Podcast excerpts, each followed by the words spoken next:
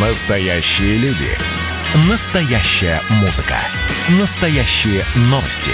Радио «Комсомольская правда». Радио про настоящее. 97,2 FM. эм.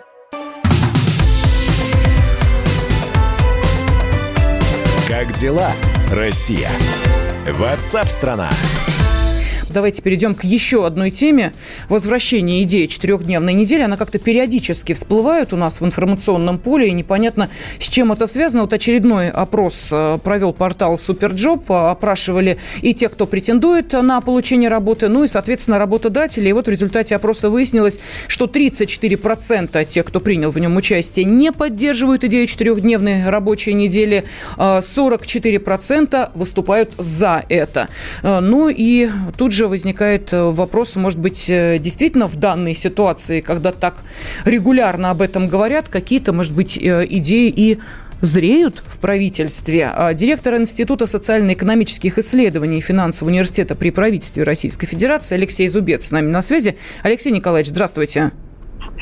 Добрый день. Да, добрый день. Ну вот э, давайте вспомним, что э, Дмитрий Анатольевич Медведев у нас как-то раньше вот об этом довольно регулярно э, говорил. И летом 2019 года, еще тогда, вот, будучи премьер-министром, он в очередной раз напомнил об этой идее. Вот с чем связана такая периодичность? Может быть, действительно 2020 ковидный год как-то в сторону именно четырехдневки движет развитие вообще рабочих отношений? Нет, но здесь тогда надо просто понимать, о чем мы говорим. Мы говорим о дистанции или о четырехдневке? Нет, нет, четырехдневка, конечно. Нет, смотрите, просто да, не надо это ковид, э, вот то, что он сделал и как он модернизировал рынок труда, это на самом деле вот э, понимание того, что бизнес не страдает от того, что там 30-40% э, сидят на дистанции, а, вот, и как бы наоборот для бизнеса это лучше. Но в данном случае мы говорим действительно о четырехдневной рабочей неделе. Моей точки зрения шансов на введение четырехдневки в России нет. А, значит, э, собственно, Медведев поднял эту тему в связи с развитием IT-технологий, когда у нас тут кругом а, роботы за нас работать будут, и ну, собственно, и люди окажутся лишними. Тогда придется выводить их на вот четырехдневную рабочую неделю, придумывать им какие-то новые занятия и так далее. Но, собственно, Россия до этого как пешком до Луны на сегодняшний день, потому что в России есть несколько секторов, где высокая производительность труда, ну, те же IT, там нефтегазовый сектор, финансы и так далее. А основная масса российской экономики – это, в общем, такая поле низкой производительности труда. Если мы оттуда возьмем там э, вот 20% рабочей силы, то, соответственно, э, встанет вопрос, кем заменять этих людей, да, то есть, которые лишний день будут отдыхать. У нас какой-то большой резервной армии труда безработных нет. Это вот эта четырехдневка было бы, наверное, разумно, если бы у нас было много безработных. Но в реальности безработных людей, которые вот сидят и ждут, пока им предложат работу, у нас в стране крайне мало. Большая часть тех, которые числятся безработными, это серый и черный сектор экономики, люди, которые не хотят э, работать в белую, у которых есть какой-то там собственный бизнес.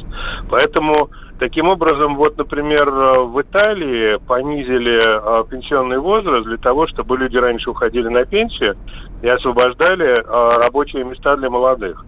Но в нашей стране этой задачи не стоит. И в условиях низкой производительности труда это затея про четырехдневную рабочую неделю автоматически теряет смысл. Uh-huh. А, и придется тем же самым бюджетникам, бюджетным организациям увеличивать там зарплаты, то есть придется набирать дополнительных людей, а это расходы на э, дополнительные расходы на бюджет. Бюджет у нас и так трещит по швам из-за того, что в последнее время было озвучено куча инициатив, связанных с большим расходованием денег, это помощь бедным, там, старикам, детям и так далее.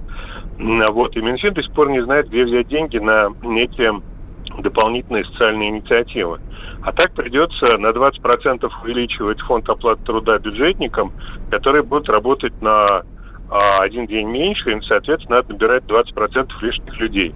А у нас на что, а, резервные фонды нет. закончились уже? Я что-то не очень понимаю. Все, мы, мы опусти, опустило? Резервные кубышка? фонды – это резервные фонды. Кубышка на случай чрезвычайных катастроф. А сейчас у нас что происходит? У нас то... Э... У нас сейчас лето и счастье на дворе. Да. На самом деле российская экономика развивается сейчас достаточно э, быстрыми темпами. Темпы э, внешнего вот э, нашего экспорта, они тоже хороши, темпы роста экспорта. Сейчас вот у нас некие проблемы на рынке нефти начались, вот последние несколько там дней. Но в целом э, цены на нефть таковы, что они обеспечивают достаточно серьезное поступление валюты в страну.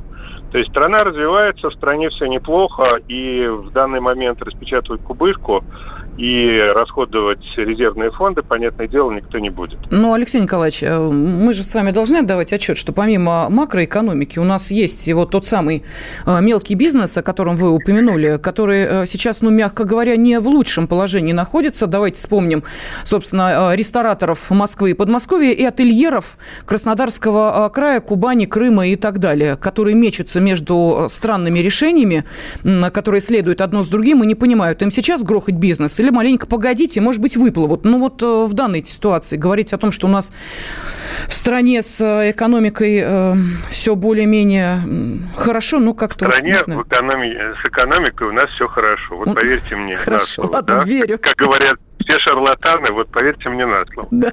А, смотрите, а, значит, э, да, действительно принят ряд достаточно непродуманных решений. Это QR-коды в Москве, это вакцинация приезжающих в Краснодарский край, ну и ряд других э, э, решений, которые вытекают из чиновничьего рвения перед начальством, ну и которые ведут только к проблемам. Но при всем уважении к ательерам и рестораторам Москвы, это там один там, процент от общего размера российской экономики. Поэтому вот этот один процент при всех своих пертурбациях и приключениях, он на здоровье российской экономики не влияет. Понятно. Да, у нас Спасибо. действительно по-прежнему доходы падают, но зарплаты растут. Ясно. Спасибо вам. Директор Института социально-экономических исследований финансового университета при правительстве России Алексей Зубец рассказал нам о том, что в стране оказывается, не все так плохо. Как дела, Россия? Ватсап-страна! страна